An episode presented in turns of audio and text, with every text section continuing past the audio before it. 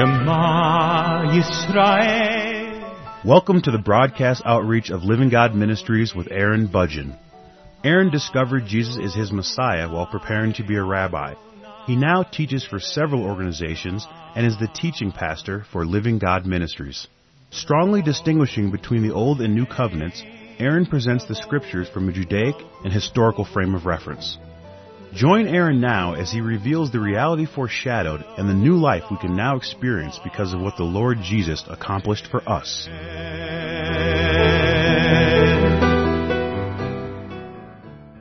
In John chapter 8, we have the description of the woman who was caught in adultery. In John chapter 8, beginning in verse 2, it says, Early in the morning, he came again into the temple, referring to Jesus, and all the people were coming to him, and he sat down and began to teach them. The scribes and the Pharisees brought a woman caught in adultery, and having set her in the center of the court, they said to him, Teacher, this woman has been caught in adultery in the very act. Now in the law, Moses commanded us to stone such a woman. What then do you say? They were saying this testing him so that they might have grounds for accusing him. But Jesus stooped down and with his finger wrote on the ground. But when they persisted in asking him, he straightened up and said to them, He who is without sin among you, let him be the first to throw a stone at her. Again he stooped down and wrote on the ground. When they heard it, they began to get out one by one, beginning with the older ones, and he was left alone, and the woman where she was in the center of the court. Straightening up, Jesus said to her, Woman, where are they? Did no one condemn you? She said, No one, Lord. And Jesus said, I do not condemn you either. Go, from now on, sin no more. When considering this section in John chapter 8, the traditional approach is to consider two fundamental philosophical ideas. The first one is to go and sin no more, and the other one is to not be judgmental to not condemn anyone for their sin unless you are absolutely sinless. These are the two traditional approaches that people take when considering these verses in the scriptures. But in reality, what is taking place here is something completely different. What is really taking place here has nothing to do with these issues of go and sin no more or do not be judgmental towards anyone unless you are completely sinless. That's not what is really taking place here. However, let me address these traditional perspectives for just a moment, and then I'll come back to the real issues of what is really taking place and why this is so important to be found within the scriptures and what it really means in terms of the ministry of the Lord Jesus. The first thing I would like to address is this perspective of go and sin no more. From the perspective of the Old Covenant, this certainly would be consistent, that no matter how much you sin, you are to still try to live a life of sinlessness, that the focus of this would be to sin no more, to never sin again, to never commit any sin, and even though you may have committed a sin in the past, don't just use that as justification to just give up and live a life of indulgence of your flesh, but instead to continue to live a life of trying to restrain your flesh in accordance with the definition of the Old Covenant, that that is something that you are definitely to do.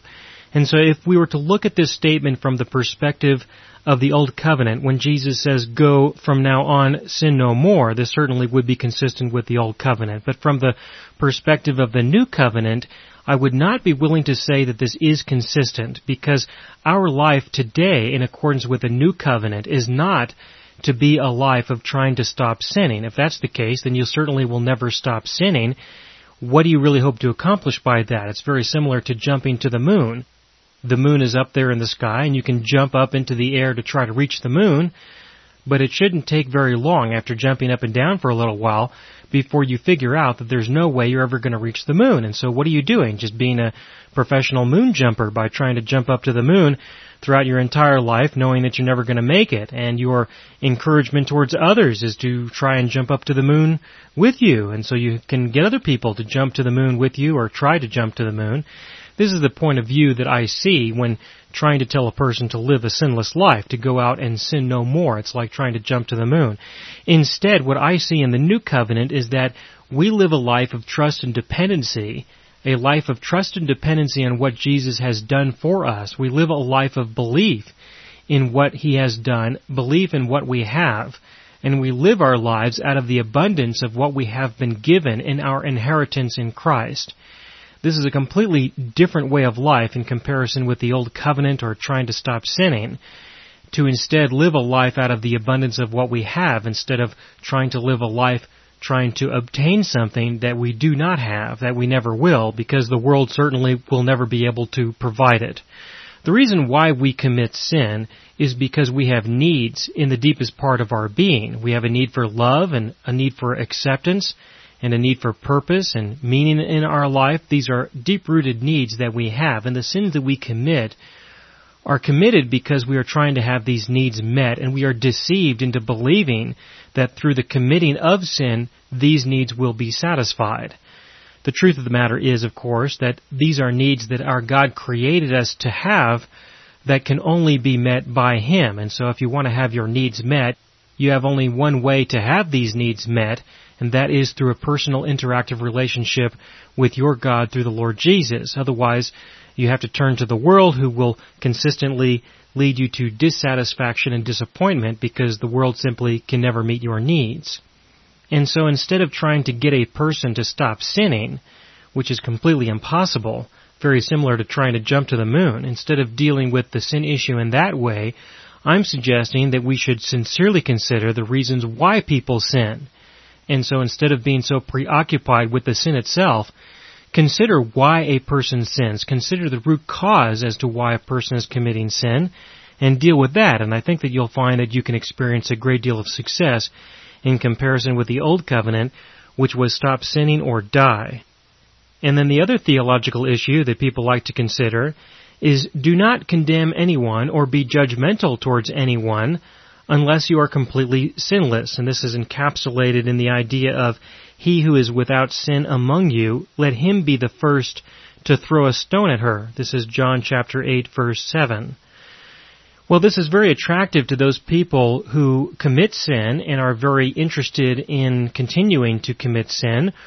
They are looking for a way of justifying their sin perhaps. They certainly don't want anybody to complain about their sin or to tell them that their sin is wicked and evil. And so this is very convenient for many people who are wicked and evil just because they want to be and don't want anyone to tell them otherwise. This is a very popular verse to draw on to say, well look, if you don't have any sin in your life, then you can go ahead and tell me that my sin is a problem. Otherwise, don't tell me anything at all. Don't cast a stone at me because you are not without sin. If you were without sin, then by all means start throwing stones. So people will look at these verses, this chapter in the scriptures as a means of justifying their sin and as a means of escaping any condemnation that anyone would level against them. Well, from the Old Covenant's perspective, this certainly is not consistent because in the Old Covenant, if a person committed sin, it was not necessary to find a sinless person to pass judgment on them. That certainly was not necessary in the law when it came to witnesses testifying against someone else or levying a charge against someone else, for them to be sinless certainly was not a requirement. And so if Jesus was intending to say that, then he would be speaking in a way that would be inconsistent with the Old Covenant, with the covenant that was presented through Moses. And also from the perspective of the New Covenant, this is also very inconsistent because we do not want to deny that sin is sin. We certainly do not want to be in a situation such as that. We are also called upon to be discerning, that He does give us discernment in our relationship with Him, and that includes being able to pass judgment on certain situations and scenarios just because of the insights that the Lord provides for us. In addition to that, just simply governing society. We do need to have laws in place in society. We do need to have the ability to pass judgment on other people and to find someone who is sinless certainly would not be a very practical requirement. We wouldn't be able to sustain society at all if that was the case. And so when it comes to denying reality, then certainly this would be inconsistent with the new covenant. That to say that we cannot pass judgment or call sin what it is certainly would be inconsistent with what the Lord Jesus has provided for us, especially in the context of discernment. And so I don't believe that that's what he was intending to say. I can certainly appreciate the value of it to a certain degree. I do believe that it is of very little value to go to someone who is committing sin and start condemning them for the sin that they are committing. I don't find that to be very productive. If you find that to be productive, then by all means do that. But when you do that, feel free to evaluate your own circumstances and see whether or not your condemnation causes this person to finally stop sinning. In general, I find that to be very unproductive, and so I believe that if you'll take some time to look at the results of your condemnation towards other people, you'll probably find that it wasn't very productive either. And so, of course, it does depend on what you are trying to accomplish, and you should, of course, consider what you are trying to accomplish before doing anything of this nature, and then evaluate the situation to see whether or not you were really successful in helping this person at all. But again, what you will find more than anything is that the reasons why people sin is because they have deep rooted needs in the core of their being, and without those being addressed, there really is no hope whatsoever of anyone experiencing a changed life at all. But again, with regards to John chapter 8, verses 2 through 11, this is not what is taking place here. While we in our theological circles of influence often talk about these subjects in the context of this woman who was caught in adultery, in reality, this circumstance has nothing to do with these subjects. I realize that might be a little bit of a surprise for most of you who are familiar with the traditional teachings that are presented in context of John chapter 8. But what I'd like to tell you right now is that these issues, while they may be important, have nothing to do with the context here of John chapter 8. The reason why John recorded this confrontation between the Lord Jesus and the Pharisees was not because of adultery, was not because of judgment, was not because of how do we now go live our daily lives. It was because of the fundamental differences between the Pharisees and the Lord Jesus. These differences are very important to identify and recognize, and when you understand the predominant conflict, the predominant, I mean the most important conflict that existed between Jesus and the religious leadership of his time, if you understand this issue and you understand this conflict between the two of them, then you'll see this circumstance in a completely different light. The conflict between the Lord Jesus and the Pharisees was not a conflict of do we tell people that it's okay to sin. It was not a conflict of do we condemn people for their sin. It was not a conflict of how do we deal with people who are committing sin. That was not the issue. The issue between the Pharisees and the Lord Jesus had nothing to do with these things, and so when they came to him looking to test him or to entrap him or try to find some way that they can have grounds for accusing him, it was not about these issues, it was about something completely different. You see, the Pharisees and Jesus would be in agreement with regards to the importance of turning away from sin. They would agree with regards to condemnation or with regards to how a person should be condemned and whether or not they should be executed by stoning, these are things that they would certainly agree on. But what they did not agree on had to do with how they were going to live their daily lives. You see, they both agreed on the law of Moses. That was not a point of disagreement. The disagreement had to do with the fact that the Pharisees believed that they had found a way to live in obedience to the law of Moses, and the Lord Jesus was trying to show people that they could not live in obedience to the law of Moses. This was the source of conflict between the Pharisees and the Lord Jesus. You see, the Pharisees believed that they had found a way to live in obedience to the law of Moses by adding many additional laws to the law of Moses. In effect, what they believed was that if they could determine a way of living or a lifestyle that they could live defined by a set of additional laws that Moses did not give, then they could create a fence around the law of Moses, a perimeter, so to speak, so that as long as they lived in obedience to these laws that they had derived, then they would never come within the boundaries of possibly violating any of the laws that were given through Moses. This is what defined a Pharisee. The Lord Jesus came around on the other hand and he said, look, that has nothing to do with how a person really should be living. First of all, we are not bound by these laws that the Pharisees have derived, and that was certainly a source of conflict between the Lord Jesus and the Pharisees because he was breaking their commandments and yet he was not really breaking the commandments of Moses. And so the Pharisees were looking for a way to get rid of the Lord Jesus because they did not want him to be their Messiah. They wanted a Messiah who would teach the laws of the Pharisees in addition to the laws of Moses. But in conjunction with that, in addition to that, the Lord Jesus was explaining that there was no way to live in obedience to the law of Moses, let alone the laws of the Pharisees. And he summarized this very well in the Sermon on the Mount when he said that your righteousness would need to exceed that of the scribes and the Pharisees. First, start with that, but then you have to exceed that type of righteousness, otherwise there would be absolutely no way that you could possibly enter the kingdom of heaven. That was the message of the Lord Jesus.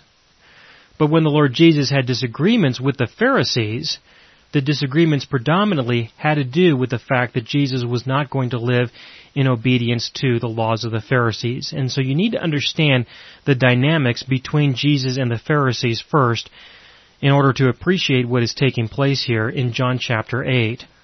First of all, the Lord Jesus used the law of Moses in order to show a person that they had no hope of possibly entering into the kingdom of heaven. He also used the laws of the Pharisees to say the same thing by saying that a person's righteousness had to exceed that of the scribes and the Pharisees. But it didn't mean that he was going to live his life in obedience to the laws that were given by the Pharisees and the scribes. That's not what he was intending to say. He was simply using that as a means of showing a person that they had absolutely no hope whatsoever outside of the grace and mercy of God. But when it came to the discussions between Jesus and the Pharisees, all of their discussions, all of their conflicts, all of their disagreements throughout the entire course of his ministry had to do with the fact that Jesus was not going to teach people to live in obedience to the Pharisaical law, but instead he was only going to teach people to live in obedience to the Mosaic law. That was the issue between Jesus and the Pharisees and the reason why they rejected him. You must understand that in order to appreciate what's happening here in John chapter 8, because here in John chapter 8 is the one occasion, the one circumstance, where the disagreement between the Pharisees and Jesus is not about the Pharisaical law, it is not about the Pharisaical tradition, this is the one occasion this is the one circumstance documented in the New Testament where the Pharisees are going to try to discredit the Lord Jesus on the basis of the Mosaic Law and not on their own. That's what this is about. It's not about adultery. It's not about the woman. It's not about casting stones. It's not about condemning people for sin. It is about this disagreement between the Pharisees and Jesus that the Pharisees attempt to try and entrap Jesus or discredit him or to have a reason to accuse him on the basis of the Mosaic law. Again, that's the importance of John chapter 8 with respect to the woman who was caught in adultery. It's not about any of these theological issues that people want to present. Now, if they want to present these issues, that's fine. I'm not wanting to argue that point, and I do realize that there are many things that people can talk about and discuss by using John chapter 8 in this way.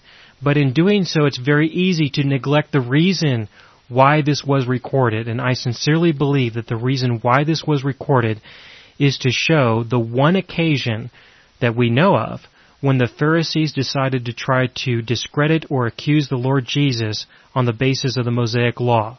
Throughout the ministry of the Lord Jesus, before and after this point, it was always about the Pharisaical law, that was a system that was derived in order to ensure a person would never come within the boundaries of violating the Mosaic law. This circumstance is very unique, and so you must read this in that context. This is best understood in verse 5. In John chapter 8 verse 5, if you understand the conflict between Jesus and the Pharisees, you can see exactly what they're doing, why they're here, why they're bringing this issue up at all. I'm going to begin in verse 4 though. In John chapter 8 verse 4, they said to him, Teacher, this woman has been caught in adultery in the very act. Now in the law, Moses commanded us to stone such women. What then do you say? In other words, Moses says this, but what do you say? That's what they're saying. They're saying, look, Moses says that we should be doing this, but you say something different. I dare you to say something different. What else could you say besides what Moses said if that's what you say you're about? if that's what you say is important, if this is what establishes you as the Messiah, your obedience to the Mosaic law, then here is an opportunity for you to say something other than what Moses said. That's what this is about. It's not about the woman caught in adultery. It's about the issue of are you going to agree with Moses in this circumstance or do we have you in a situation where you can be accused of something that is contrary to the Mosaic law? Now when you look at it from that perspective, you gotta ask yourself the question, what's the trap here? What are they really trying to accomplish? I mean, if the situation is really about adultery, all Jesus has to do is say, well, that's what Moses said, so you should go ahead and do it. Now, of course, they're not going to do it because the Romans did not permit them to stone anyone, to execute anyone. That was a law that was imposed on them by the Romans. And so, if the Lord Jesus says that they should go ahead and throw a stone, that doesn't give them the authority to do so. You need to understand this, that even if Jesus said, go ahead and stone her to death, they wouldn't do it because the Romans didn't give them the authority to do that. Again, this is not about stoning, it's not about adultery, it's not about a trial. It's about giving Jesus an opportunity to contradict Moses. But if he agrees with Moses by saying that, if that's how he responds, then what's the big deal? Well, the big deal has to do with something else. It has to do with how this circumstance is being presented to him. You see, it would be very easy for Jesus to say, well, that's what Moses said, go on your way, we don't have an argument here. But that's not the subtlety of what the Pharisees are presenting. That's not the trap that they have laid for him. The trap is about something else. It's about the subtleties of how they're presenting this woman to him in the context of a trial. You see, while Moses did certainly say that if a person was caught in adultery, this person should be executed, this is not all that Moses had to say about this subject. There certainly is no question with regards to whether or not this woman had actually committed adultery. But if you are going to condemn someone to death, if you are going to state that a person should be executed, in the context of a trial such as this, they are presenting this issue to the Lord Jesus in the context of a trial. If that's the case, then there's an awful lot more to the judgment than just declaring what the law is or what the law is not. Because Moses had a lot to say with regards to trials. He had a lot to say with regards to how judgments should be executed. Especially in the context of adultery. For example, in Leviticus chapter 20 verse 10, it says, If there is a man who commits adultery with another man's wife, one who commits adultery with his friend's wife, the adulterer and the adulteress, shall surely be put to death. Moses made it clear that the adulteress should be put to death, but that's not all that he said. He said that the adulterer, that the man who she had committed adultery with, should also be put to death. And so this could provide the Pharisees an opportunity to accuse the Lord Jesus of contradicting the Mosaic law because if Jesus says that the woman should be put to death, while he certainly would be answering their question correctly, that's true. The problem, however, is that if he answers their question in that way, they could then reply to his answer by saying that he is contradicting the Mosaic law because the man who she had been committing adultery with was not there. He was not there in order to receive the same judgment that she would have been receiving. Now this is just one example with regards to this subject, with regards to how they could accuse him. This is one example, but I want you to see that the theme that I am presenting here is that the way that they could accuse him is not by what Moses said, but it is by other things that Moses had to say that Jesus could contradict in answering their question. I believe that this is what we need to pay attention to as they were looking for a subtle opportunity to accuse the Lord Jesus. Again, you see, there would be no real accusation that they could levy against Jesus if he said, yes, Moses said that the adulteress should be stoned. There is no real accusation there. The accusation would come from other areas of the Mosaic law that Jesus could potentially violate in the event that he answered their question by just giving the simple judgment of yes, that she should be stoned according to the law of Moses. I am out of time for this broadcast, and so I will have to continue with this subject in the next program. However, I would like to refer you to a, a specific program that I have done. It's titled Do Not Do According to Their Takanot, where I explain in greater detail the conflict between the Pharisees and the Lord Jesus from a historical perspective in terms of what the Pharisees believed and why they believed what they did believe, in terms of how they were going to live their daily lives, how they derived their laws, that they came up with in addition to the Mosaic law, why they came up with those laws to begin with, and why this would be so much of a problem with regards to the Lord Jesus being the Messiah, especially in context with the Lord Jesus' ministry and his purpose in preparing the people to receive the new covenant that was about to go into effect as a result of his death. And so I would like to encourage you to listen to that program for additional details with regards to this significant disagreement and conflict between the Pharisees and Jesus, and I will continue on this subject of the woman caught in adultery in the next program. And until then, I sincerely pray that the Lord will continue to reveal to you the many blessings that you have in Christ Jesus our Lord.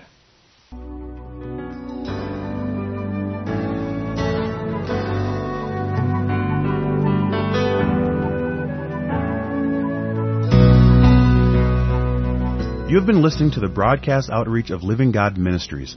You can hear all of our programs for free through our radio archive at livinggodministries.net. That is, livinggodministries.net. Do help us develop new radio programs and continue broadcasting on this and other radio stations. Send your contributions to Living God Ministries, P.O. Box 38353, Colorado Springs, Colorado 80937 or use the donation link on our website livinggodministries.net. That is livinggodministries.net.